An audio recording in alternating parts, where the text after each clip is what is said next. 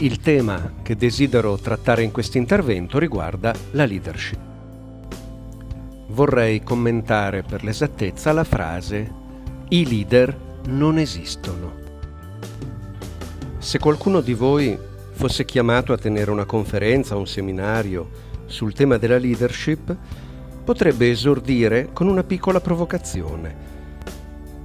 Potrebbe rivolgersi ai partecipanti dicendo loro i leader presenti in sala, per cortesia, alzino la mano.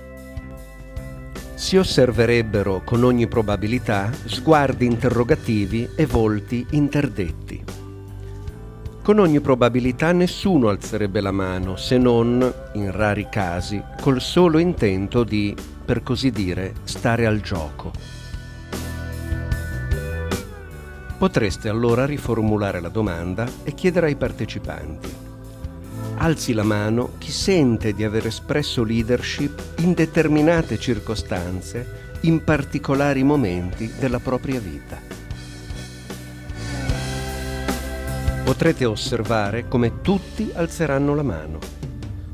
Potreste allora ben affermare che i leader non esistono, esiste solo la leadership. Che in quell'aula non ci sono leader e per così dire non leader, ma solo persone che in presenza di determinate condizioni possono esprimere leadership. Sviluppare la propria leadership non presuppone dunque acquisire delle tecniche, ma accedere alle proprie migliori risorse interiori.